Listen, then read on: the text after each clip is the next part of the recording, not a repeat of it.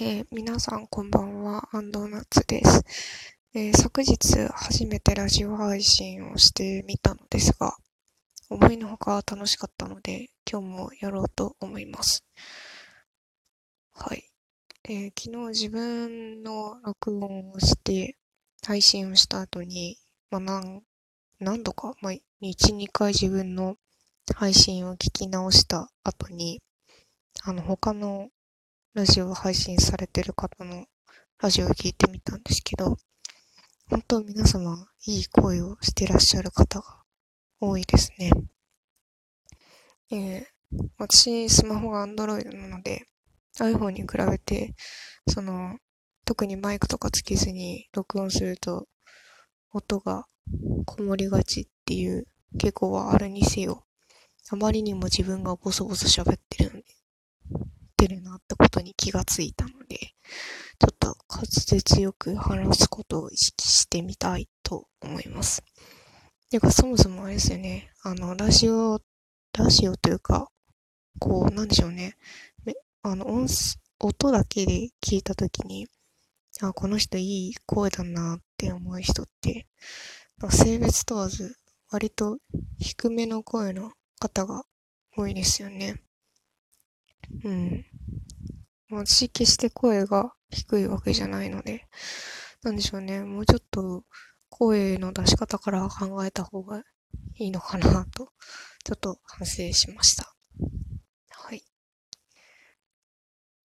で、えー今日もちょっとフリートークで12分話すのがしんどいかなと思ったので、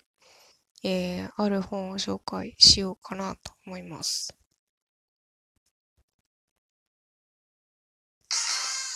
えー今日紹介するのは、えー宮城彩子さんの花酔い道中という小説です。で、昨日は、あれですね、小説の、えーセリフを抜き出して解説をつけてる、あれはなんて言えばいいんですかね。まあなんか、まあまとめ本と、な恋をいつも食べかけっていう漫画を紹介したのに引き続き、今日も小説です。で、な、あの、はじめ本選ぶときに、あんまり、その、なんていうんですかね、こうし、うん、コンテン、コンテンツ系っていうんですか、その、内容が、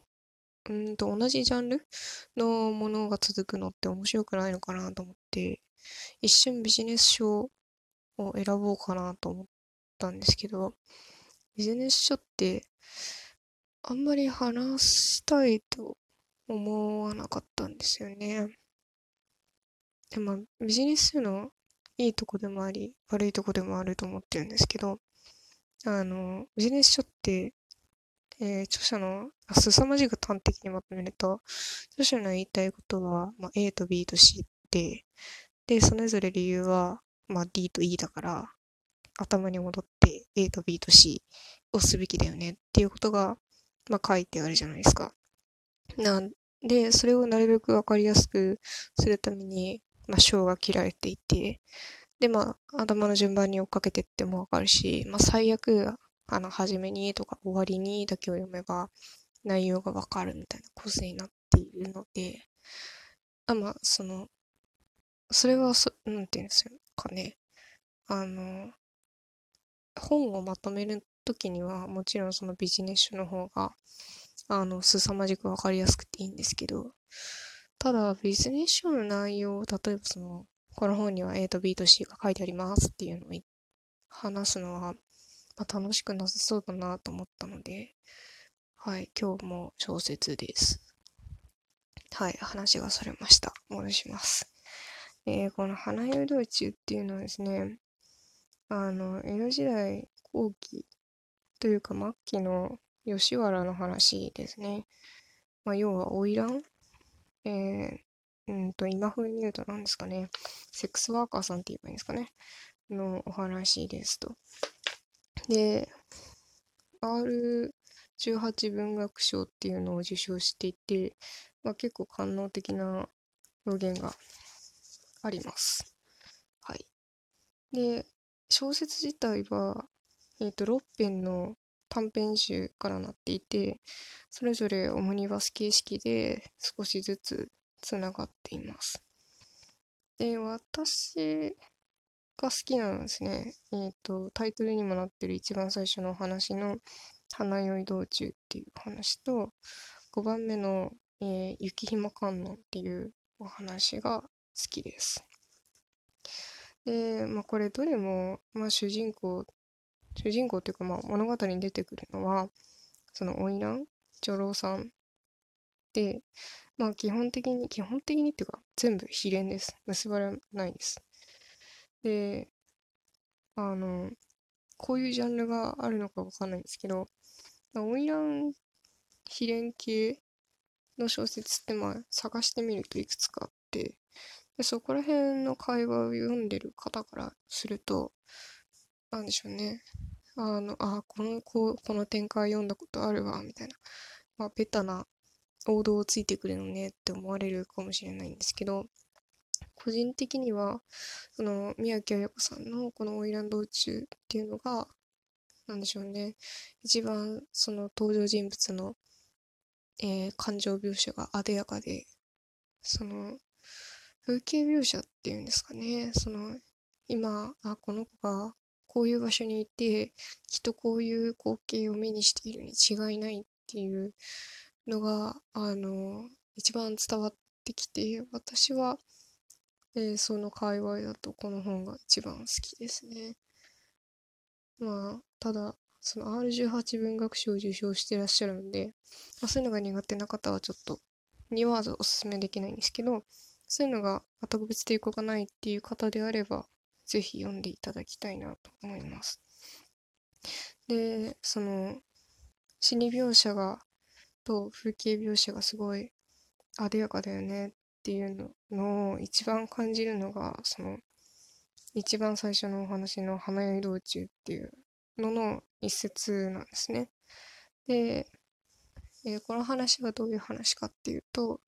ま、とある沖屋えっ、ー、と、店？要はその、えー、女郎さんたちがたくさんいるお店の、まあ、ナンバーワンエースの朝霧ちゃんっていう子が主人公ですと。で、朝霧ちゃんには、まあ、ナンバーワンエースなんで、まあ、太客がついていて、で、ある時、その、太客に連れられて、まあ、織物問屋の主人と会いますと。で、まあ、えっ、ー、と、朝霧ちゃんとその織物問屋の主人はお互いにそれぞれ一目惚れをするんですけれども、まあ当たり前なんですけど、えっ、ー、と、朝霧ちゃんは太客のお客さんだし、太客に、何ですかね、そのめ、めでられる対象っていうんですか、太客さんのものだし、で、その、連れてきてもらった織物問屋の人も、その、連れてきてもらってるっていう主従関係があるんで、まあ、太客さんに、との、こう、顔、メンツを潰すようなことはできないので、まあ、二人は絶対に結ばれないんですね。で、お互いそのことを分かっていながらも、まあ、一目惚れをしちゃったもんで、その、いつか会いたいと、いつか会って、えー、相手に触れたいなっていう気持ちを募らせるんですね。で、ある時、あの、二人で密会する機会を作るんですよ。で、その密会した際に、その、織物問屋の主人が、朝霧ちゃんに、その、俺のために道中をしてくれないかっていうことを言うんですよ。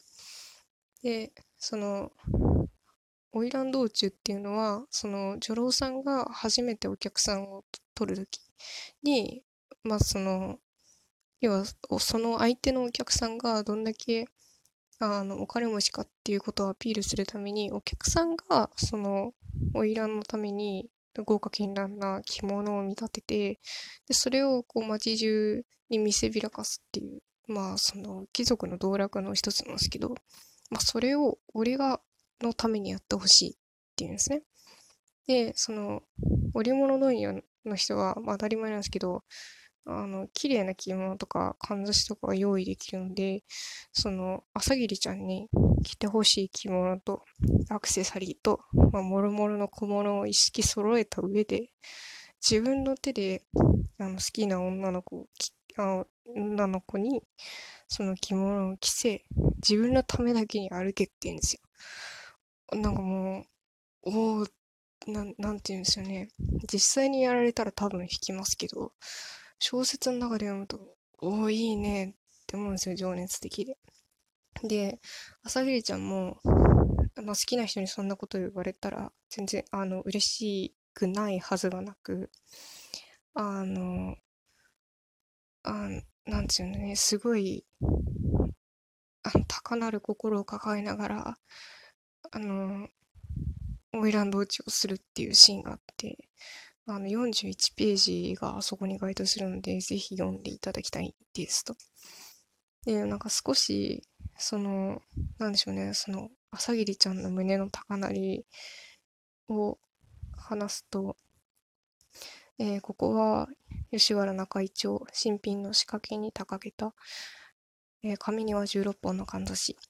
この先には私の初めての客が待っている前を見れば桜の大義その下で客は私を待つ。左足を一歩前へ出し腰を落とすと右足の膝下を曲げて外側に振った。パサリと音を立てて、えー、裾が翻り太ももまであらわになった。後ろから左足を回すとまた太ももがあらわになる。一歩一歩進むたびに膝の骨がきしむ。足の付け根がきしむ。痛いけれど正確に歩みを進めようと思った。